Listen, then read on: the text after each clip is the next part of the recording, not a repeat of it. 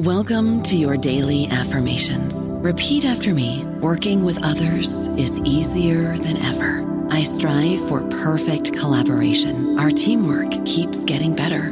Yeah, affirmations are great, but Monday.com can really get you the teamwork you desire. Work together easily and share files, updates, data, and just about anything you want all in one platform. Affirm yes to start. Or tap the banner to go to Monday.com. Lucky Land Slots, you can get lucky just about anywhere. Dearly beloved, we are gathered here today to... Has anyone seen the bride and groom? Sorry, we're here. We were getting lucky in the limo and we lost track of time. No, Lucky Land Casino, with cash prizes that add up quicker than a guest registry. In that case, I pronounce you lucky. Play for free at LuckyLandSlots.com. Daily bonuses are waiting. No purchase necessary. Void where prohibited by law. 18+. Terms and conditions apply. See website for details. Hello, everybody. This is Marshall Poe. I'm the editor of the New Books Network, and I'd like to tell you that we have a new and improved website. It has 2 new features that we think you'll love. One of them is a vastly improved search engine, so that when you type in keywords, you'll get a bunch of episodes really quick. The other is the ability to create a listener account. And in that listener account, you can save episodes for later listening. So you can create a kind of listening list. We think these features are neat, and we think you'll enjoy them. Please visit the site today.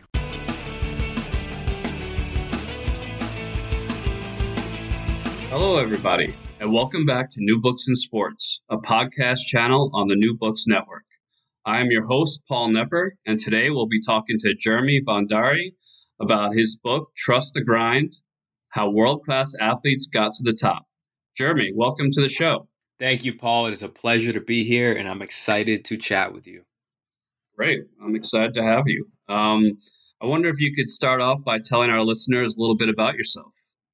Yeah, absolutely. So I was born and raised in Ashland, Massachusetts, which is about 30 minutes outside of Boston, Fenway Park area. So with that, grew up a big Sox fan, a big Patriots fan, a big Celtics fan, you name it, a big Bruins fan. And sports were always pretty prevalent in my life, starting at a very young age. When I was about 4 or 5 years old, I would come down to eat breakfast before heading off to preschool, and my mother would scatter out the Boston Globe in front of me and just while I ate, just give me something to do while I consumed my food. And she noticed each morning I kept flipping to the sports section. Every morning, come down, flip to the sports section, in baseball in particular, studying the standings, studying the league leaders, who was leading the league in homers, runs, RBI, strikeouts, whatever, you name it. And so, like I said, I'm around 4 or 5 years old at the time, but I was really interested and invested in statistics at a young age. So when it was time to choose my favorite player on my T-ball card, you know, everyone in the program being from the Boston area chose Pedro, chose Nomar, chose stars on the Boston Red Sox, the local team. But I went out and chose Alex Rodriguez, who at the time was a shortstop for the Texas Rangers. And I don't know where Texas is on a map. I don't know anything about the Rangers. I just know I keep seeing his name atop the league leaders in home runs. Like I said, RBIs, batting average. At that point, when he was on the Rangers for that short stint, couple of years, he was killing it. He was the best player in the league. So I knew, hey, I want him to be my favorite player. So I was the only one in the program to do it. So at a very young age, my mom was like, oh, wow, that's really interesting. You know, it's not just to put in front of him while he eats. He's really absorbing the content. And as I got older, in elementary school, I started writing fictionalized baseball stories. And it just the adoration for sports just continued to maturate as I got older. Right. So how did you come up with the idea for this book? Sure. So to fast forward, I went off to college at UMass Amherst, which was about an hour and a half from where I grew up. So it was nice to stay in the area somewhat. So I went there, and during my senior year at UMass, I actually was blessed with an opportunity to, I was a little ahead in credits. And so I was blessed to be able to be flexible with my schedule. And one day I was just perusing the internet, perusing UMass website to see what kind of courses I could take for my senior year. I wanted it to be pretty light.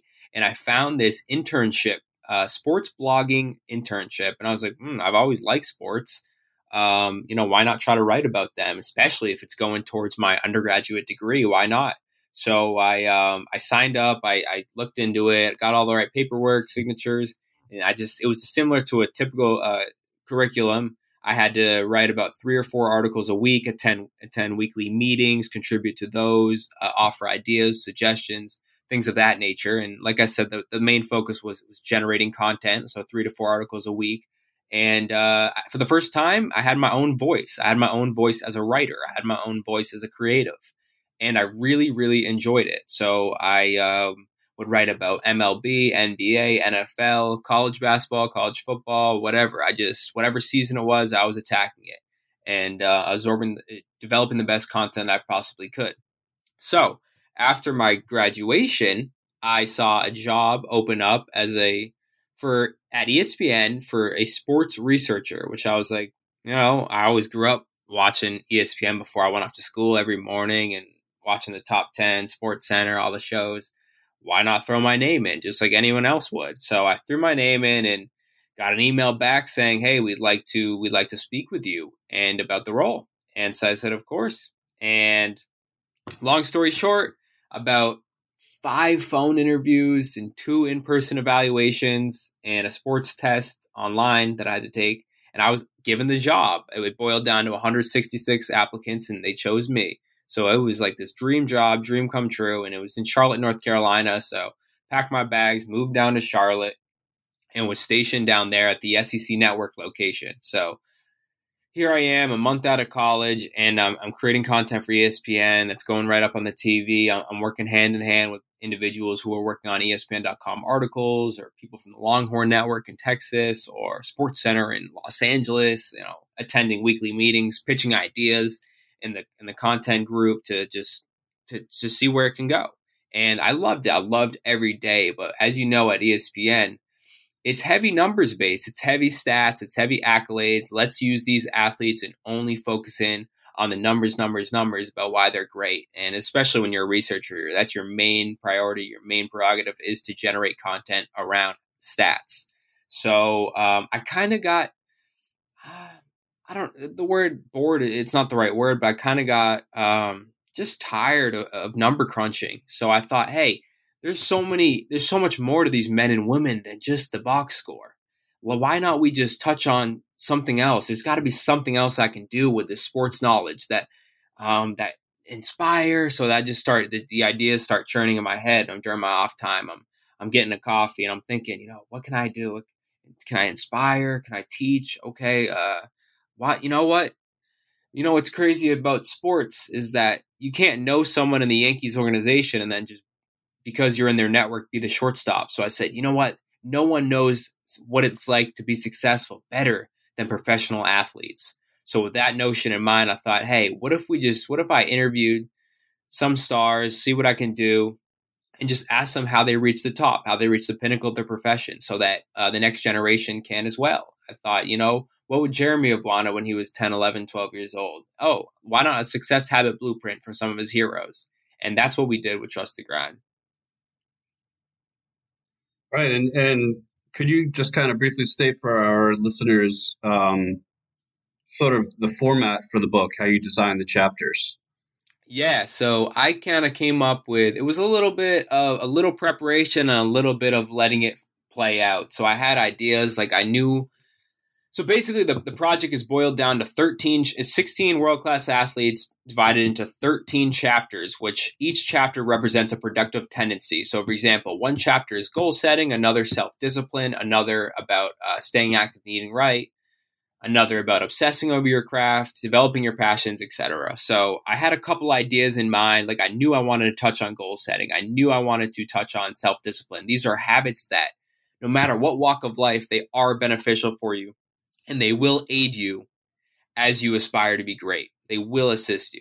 So I had a couple things down, and then certain conversations I would have, they flowed naturally, and I was able to kind of cultivate a new tendency around it, like a positive thinking, a self-confidence, being yourself, things of that nature. So it was a little bit of preparation, but each chapter, like I said, is broken down by a success habit, by something that these men and women harped on that they believe helped them reach the top. And as you mentioned, you interviewed 16 world-class athletes, people that, really people that were at the top of their profession. How did you settle on those 16 athletes to interview and to feature in your book?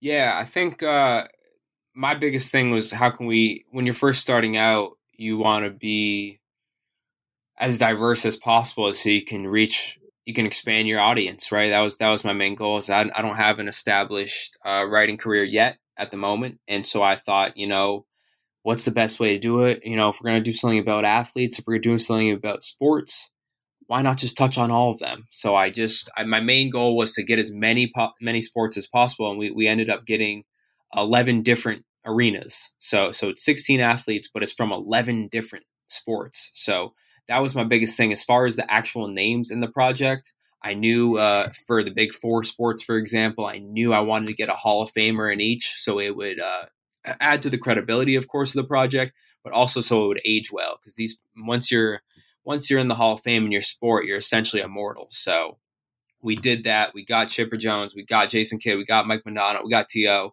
And then we got GSP, who's also in the UFC Hall of Fame, and then Manny Pacquiao. So I just wanted legends across the board. That's what we sought after, and luckily we were able to make that happen. Right.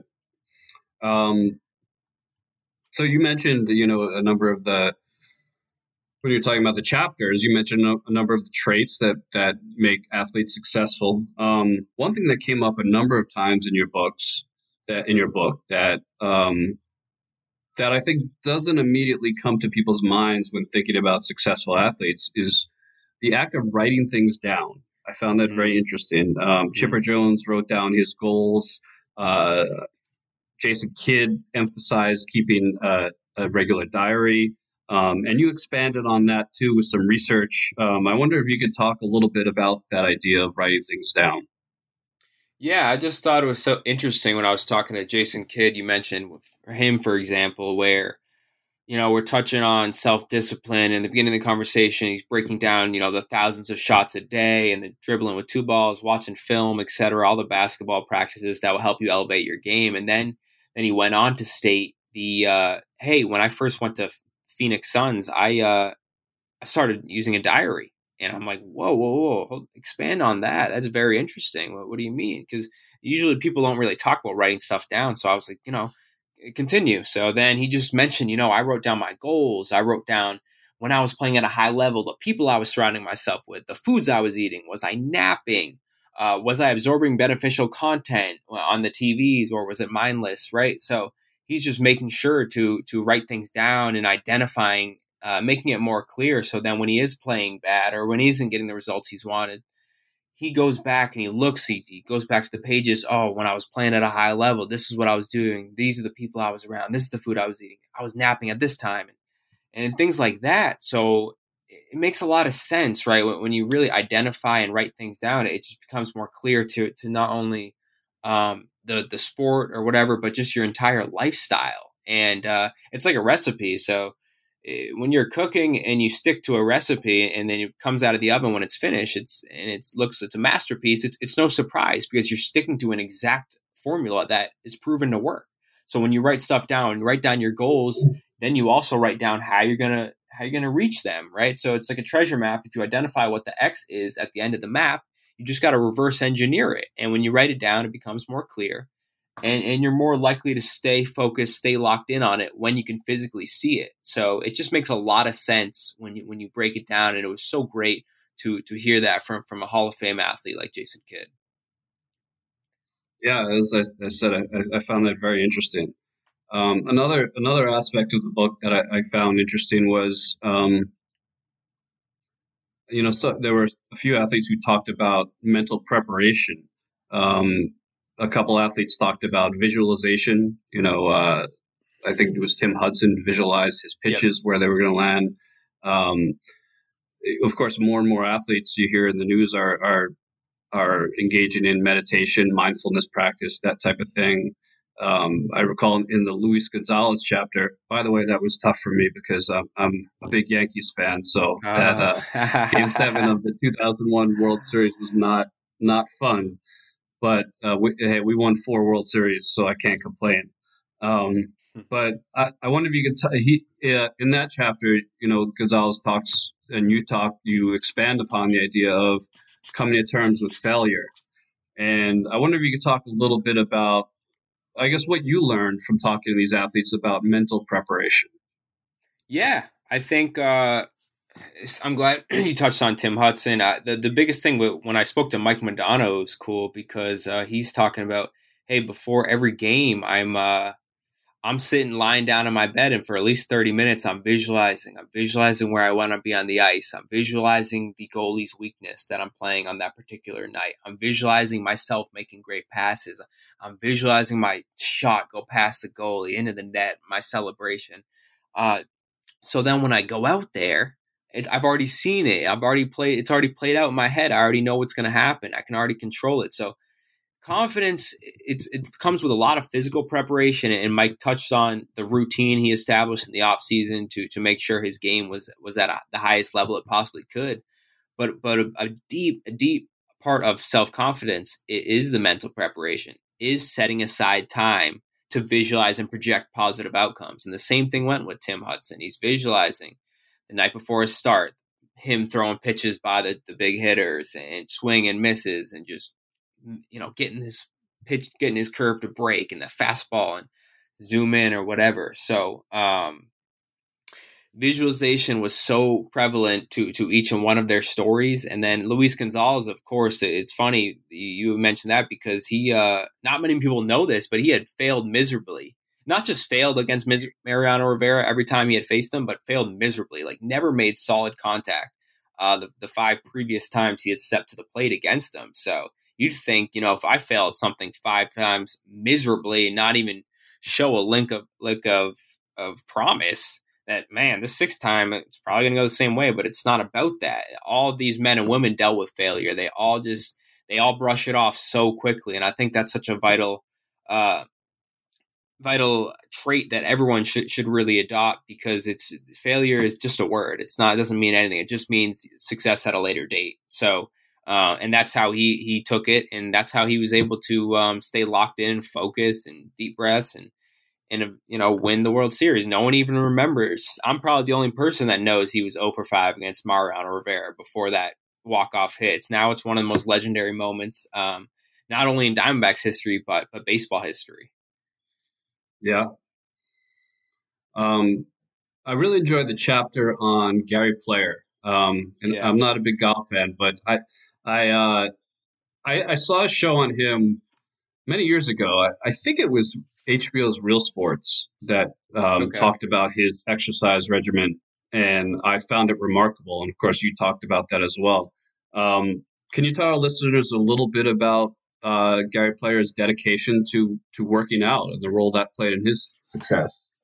Yeah. So for those who don't know, golf back when Gary was first starting out shied away from any sort of fitness. It wasn't even a thought to pick up a weight to get better. It was actually considered detrimental to your golf abilities if you partook in any sort of muscle training, any sort of fitness regimen.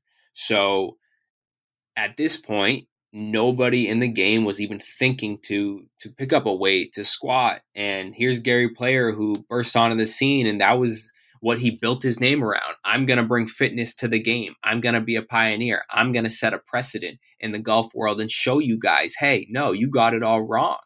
If the more you exercise, number one, physically, you're going to have a huge advantage. I'm not going to get as tired. And then if you eat the right foods in the kitchen, my mental strength too. So it's like the physical edge, the mental edge, he had it. And that's why you look up, and he was able to have like a 50-plus-year career, because he took such good care of his body. And, you know, he was telling me he was squatting 300-something pounds ahead of the 1965 U.S. Open. And you're like, what? It doesn't even seem plausible. And then you see he's continuing, he's playing into the 2000s, this storied career, and he's won the Grand Slam. And he really just harped on the importance of not only the physical advantages that weightlifting give you and the physical advantages that eating clean give you, but just the mental edge. You have the clarity, the clearness, and health is wealth. And that's what he kept saying, health is wealth. And if you don't have your mind right, you have nothing. And he made sure to really focus in and take care of his body throughout his career. And this is for the listeners out there. This guy is, I think, 83, 84 years old. He's still waking up every day, jacking up the treadmill to 10 miles per hour and sprinting on it. So if that doesn't motivate you, I'm not sure what will. Yeah, it's I mean, he's incredible. You said he's 83 now. I mean, I want to say that the piece I saw on him was maybe 10 years ago, and yeah. It was remarkable what he. Just that, the speed at which he was running on the treadmill, and to think that he's still doing that at 83 is just phenomenal. I mean, good for you, Gary Player. One of the nice things in the book, I guess you could call it a theme that I found, was the importance of staying true to yourself and following your passion. And I think two chapters, as I'm thinking now, in particular that really jumps out at me. One is the Ryan Sheckler chapter and Jimmy Johnson as well. Both kind of talk about either, being yourself, finding yourself, who you are, and staying true to that sense of self and that passion.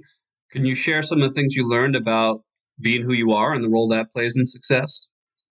Yeah, I think a lot of people, Paul, in life, they struggle because they haven't identified where they want to go. They haven't identified what really brings them life. And fortunately for the two athletes you named, they found it at a very young age. But how did they find it? So Ryan Sheckler, he was just started skating. The other kids in the neighborhood were skating, and he just loved the act of it. The act of it, it brought him life. And then on the other hand, Jimmy Johnson, he got on a bike at 5 or 6 years old, and he loved the thrill. He loved that feeling of going fast. And that's like, hey, I got to do that. So they found at a very young age, they identified what they wanted to do. And it was all driven from the way it made them feel. So for people out there who, I don't know, my passions, how do I find them?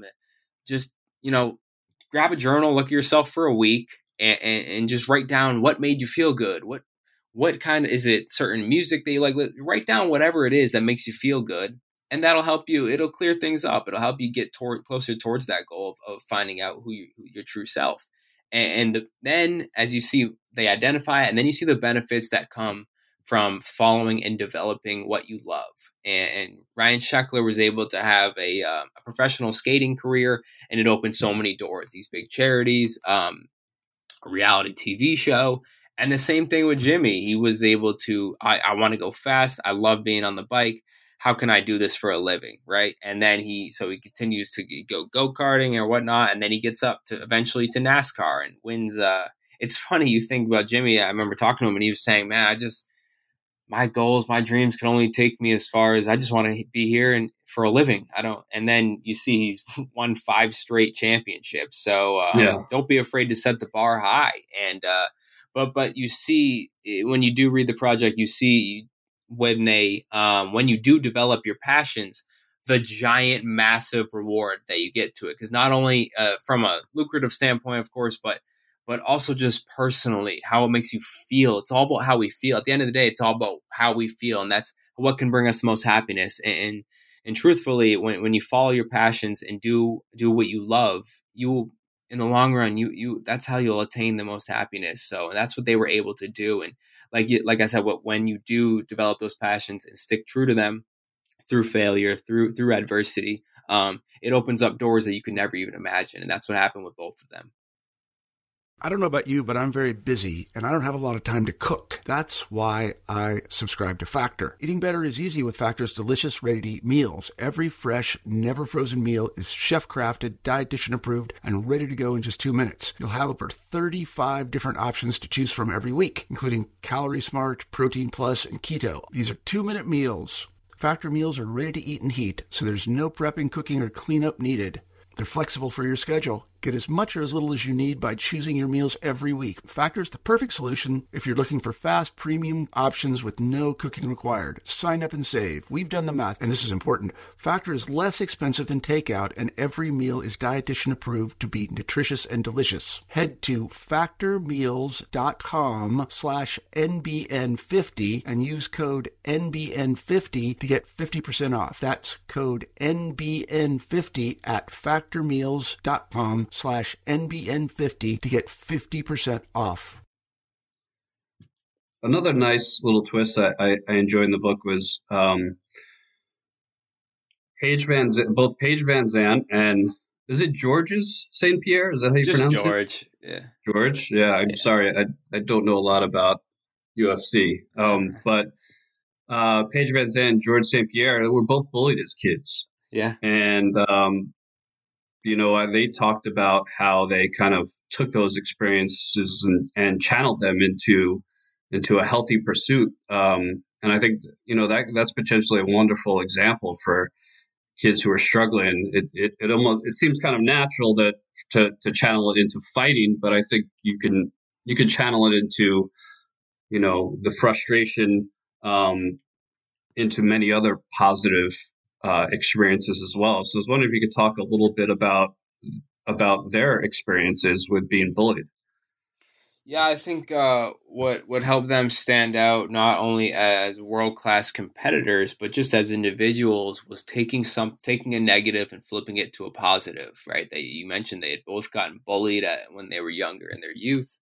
And what did they do? Did they cry about it? Did they say, well, woe is me? No, they took, how can this stop? What can I do so this doesn't ever happen again? And that's the outlook you need, no matter if it's getting bullied or if you're broke or whatever it is, whatever negative in your life, you got to always think, how can I flip this to a positive? What can I do? What can I control in my life?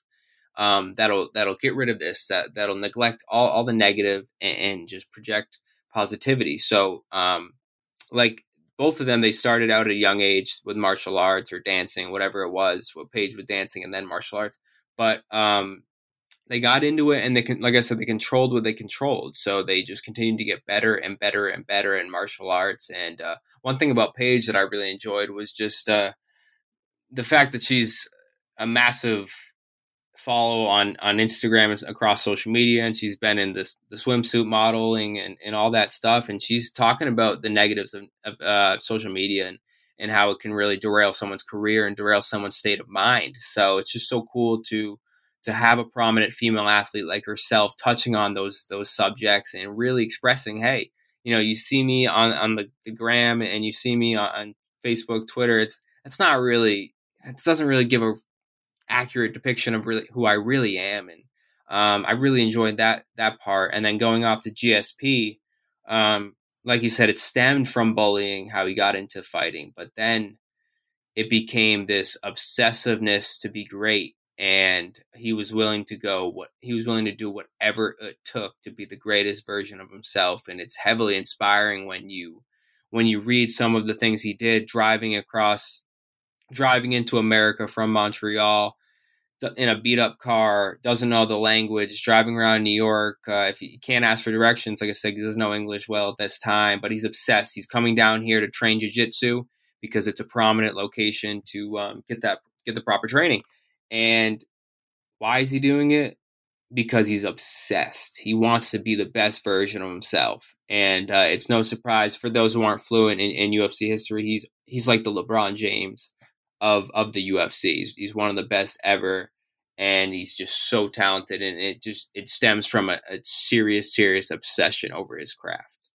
One of the many enjoyable aspects of reading your book, Jeremy, is learning the backstories of a lot of these athletes. Paige VanZant and GSP, I didn't really know much about at all. But even athletes that I know about, say Terrell Owens and his childhood with his strict grandmother, and one that certainly jumped out at me was Manny Pacquiao and some of the hardships that he grew up with. I mean, his story is fascinating, and I really enjoyed reading about that. Of course, the one thing in particular that his father killed a family dog and fed it to them, you know, for dinner was just, I mean, that's the kind of thing you read and just your jaw drops open. Right. So I wonder if you could talk a little bit about Manny Pacquiao's, his background and his journey. Yeah, it was just, I didn't know what to expect. I was so nervous talking to someone of his stature, and, you know, this is one of the best boxers of all time. And he was just so, and I was, of course, reading up on him and doing the research, diving into the background. I'm like, oh my God, I had no idea. I thought I heard it was, you know, rough, but I didn't know how bad the circumstances were when he was coming up and to see him flourish, to see him, go down in history as one of the greatest, and to still do it is just so, I have such a deep appreciation after what I was able to read and stumble upon. But yeah, it's just someone who lives very simple and just talks about, you know, it's just because it's a negative right now doesn't mean it's always going to be like that, and just always focused. And he got into boxing just because he wanted to take care of his family. It started with that. He identified what he wanted to do, and one of the best work ethics in the game. I mean, he just, no matter, didn't care about the living space, didn't care about the particular circumstance. It was all about how can I put food and money on the table for my family, and how can I be the one to get them out, to bring us out. And if I have to train, you know, if I have to work a minimum wage job and then train all night, I'll do it, whatever it takes. And just so inspiring to hear that kind of information, and like you said, the backstory behind the greatness. And for Manny, he just comes from such a crazy background and a crazy upbringing, and to see the heights that he reached is just heavily inspiring for any reader out there who touches on it. Just so great. And then when he does reach the millions and hundreds of millions of dollars, he's still giving back. He's still doing whatever he can for his country. You know, he's in office. He's a senator. I mean, his whole story is very inspiring, but at the end of the day, it stems from just wanting to take care of his family. And just when you identify that reason why, it'll really help you. And when you do face the trials and tribulations, so just identifying, having a clear sight as to why you're doing it, because there are going to be hardships, there are going to be tough days, you are going to get knocked down. But if you always have a reason for why you're doing what you're doing, you'll never fail in the long run.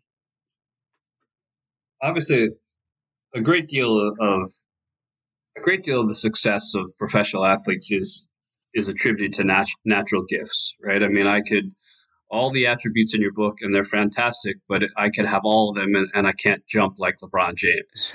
But as you so well demonstrate it through your book, there is so much more to it, right? There are a lot of people who are physically talented enough to play professional sports that don't have the drive, the discipline, the confidence, the, you know, many other qualities that you discuss in the book. But I'm wondering what you think, how much do you think those traits that you cover in the book, you know, traits like passion and drive and discipline and optimism, how much of that do you think is hardwired in people? That you're just kind of born that way, that's your character, and that's it? And how much do you think of that can be worked on and improved upon? Yeah, I think that's a very interesting question. Personally, in my opinion, is that it starts in the first 8 or so years of your life. That's when your subconscious is kind of programmed, so to say. So with that, you're obviously very young. You're not making decisions on your own. You have family. So a lot of these people came from a strong background, a strong family background, family-oriented background. And there was a lot of benefits. There was people, you know, parents willing to take them to practices and exposing them to, let's just take Jason Kidd, for example. I mean, he didn't just play basketball. He played all the sports, soccer and whatnot, but he had parents who were willing to just expose him to different sports, willing to drive or take trips to Kansas to get him better basketball, better talent around him. So he surrounded himself with the right people. And, sticking on Jason Kidd, he was able to, you know, you mentioned kind of like how much is the passion and drive, and the one thing all 16 of them took was action. I mean, that's you can think about, if we take a mountain, for example, you can think about climbing the mountain and you can write down, I'm going to go to the top of the mountain, and you can visualize you're going to go to the top of the mountain, but it's one thing to do all that. Then it's another to actually start climbing and then skid off and slide and then keep going and going until you reach it. And they all took action, but when you do take action, it does help to do the things we touched on, and it does help to surround yourself with the right people, which is something that Jason Kidd did. And when he got to high school, he wasn't afraid to even surround himself with those who were better than him. Imagine, flashback to the 90s, he was like, the attention was crazy on him. They had to switch arenas in certain games that his high school team played because he was such a big draw. They couldn't play at the local high school. They had to go to and play at a college stadium. So he's winning state championships. They're moving arenas just to see him play. And thousands of kids are wearing his jersey, his 16, 17-year-old kid. And in the summer, leading up to his senior year of high school, he gets to practice with Gary Payton, a budding superstar for the Seattle SuperSonics. And Gary from the Bay Area comes back and doesn't let Jason score one basket the first day, talking trash, talking smack. You ain't this, you ain't in the league, all this. Jason goes home to his parents and I'm done. Like, I cried. He said he cried. He went home and cried. And they said, no, you're going back out there. You're going to get better. Being around those type of people, being around people that are better than you only elevate your game. You just wait and see. And he goes back, eventually it's one basket here, another here, another here. And then you look up now and Jason Kidd did things that only Magic Johnson did on the court. So just you can develop the passions, you can self-confidence, drive, discipline. But it starts with taking action and it starts with not being afraid to fail. And those are the two biggest things. These men and women took action and they weren't afraid to fail, and they woke up every day with a purpose. So when you do those, you really can become dangerous because we only run into trouble in life when we give up. So all of these men and women did not give up, and they refused to back down from any challenges, and they did whatever it took to reach their goals. I like to ask my guests this question because I know how difficult it is to write a book. These things are beasts. I've written one myself. I've spoken with so many who have, and I know what a process it is. So I'd like to ask you, Jeremy, what was the hardest part about writing this book? The hardest part, I would say, just having it in. I started out, like I said, it's a success habit blueprint, but I wanted it to formulating it into a book form, if that makes sense, was probably the hardest part. Getting the interviews and scripting each chapter wasn't hard, because we had a clear vision and idea of what particular tendencies we wanted to touch on. And so getting that down, but just formulating it into particular chapters and making sure this conversation goes here and stuff like that, so it flows naturally, is something that I was new to. I had blogged about sports. I had hundreds of articles already published, just singularized sports takes, but nothing like a literal project. It's kind of like having some songs out and then you're ready to do your first album. And that's so when you do an album, you want it to flow naturally. So I think that the most difficult part was making sure that it flowed naturally, like in book form rather than a blueprint. You mentioned you had some ideas in your head of the kind of, I guess, traits, characters, qualities, whatever it is that you were going to focus on. Throughout the course of your interviews, was there a certain quality or activity or something that came up once or repeatedly as being significant in somebody's success that you hadn't thought of before, hadn't planned on including, that kind of surprised you? I think the biggest constant was the ultra focus. If I were to stamp a motif on it, the ultra focus of each and every one of them, all 16 of them that I talked to, like with the Chipper Jones chapter, we touched on, he talked about short-term goals and long-term goals, season goals, but But the one thing that stood out was that, hey, every time I'm going to the ballpark, I'm just trying to be a tough at-bat. Each time I step up to that plate, I'm trying to be a tough at-bat. And it's really a great analogy for life is just, I'm just trying to focus in on the present moment and doing what I can.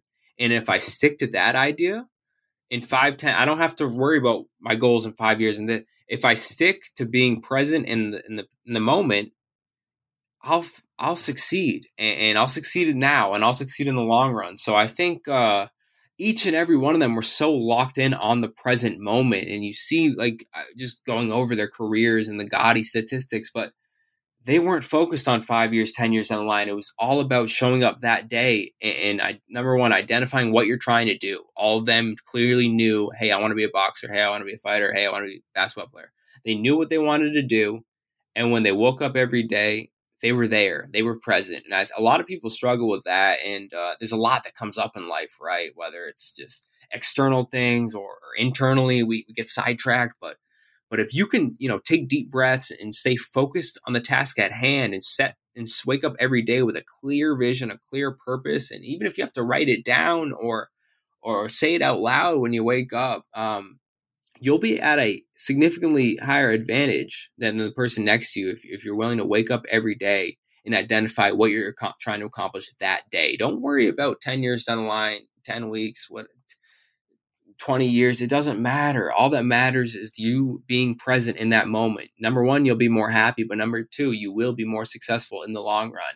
And each and every one of them, that's what kept coming up, was just saying focus on that game. Like I talk about, Jason Kidd, you did things that only Magic did. And even when you got late in your career, the Mavericks won the title, you upset the Heat, you led the team in assists and steals, man, you were 37, all this stuff. I can't believe it, but it's all about every day you show up to the court, you're focused on that moment. You're not focused on anything else. And when you stay locked in on the present moment, the rest will play out how it should. Right. Well, Jeremy, I've taken up enough of your time. So I'm going to let you go, but I want to ask you one last question that I like to ask. What is your all-time favorite sports book? Wow. My all-time favorite sports book. That's such a good question. When I was a kid, I really liked the Matt Christopher books. They were like on the field with, at bat with. I read the Ken Griffey Jr. one, Ichiro, Derek Jeter, A-Rod. Those are my heroes growing up.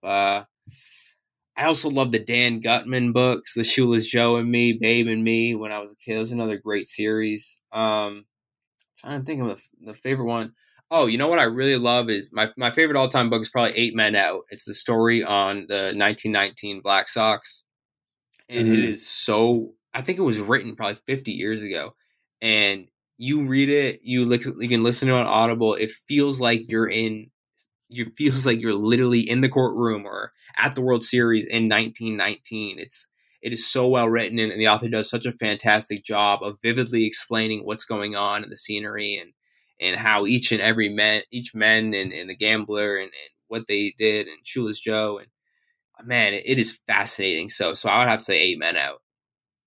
All right, cool. I've seen the movie Eight Men Out, which was out, I don't know, maybe in the 90s, but I haven't read the book. Better. I'll have to check that out. Yeah, absolutely. Yeah, I believe it. All right. Well, Jeremy Bhandari, once again, thank you so much for being on the podcast. Once again, Jeremy's book is called Trust the Grind: How World-Class Athletes Got to the Top. Really lays out the blueprint for success for young people who, are interested in pursuing a career in sports. Or, I mean, the skills, the attributes are really transferable to just about any profession in life, I would say. So it's really a great blueprint for life. So nice work, Jeremy, and thanks again for coming on. Thank you so much, Paul. It's been a pleasure, and trust the grind. That's right.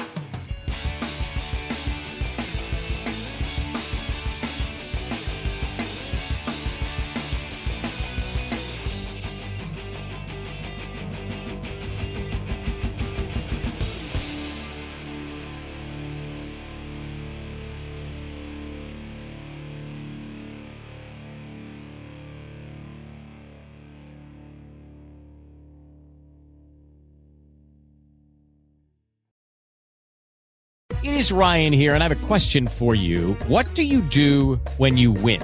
Like, are you a fist pumper? A woo-hooer, a hand clapper, a high-fiver.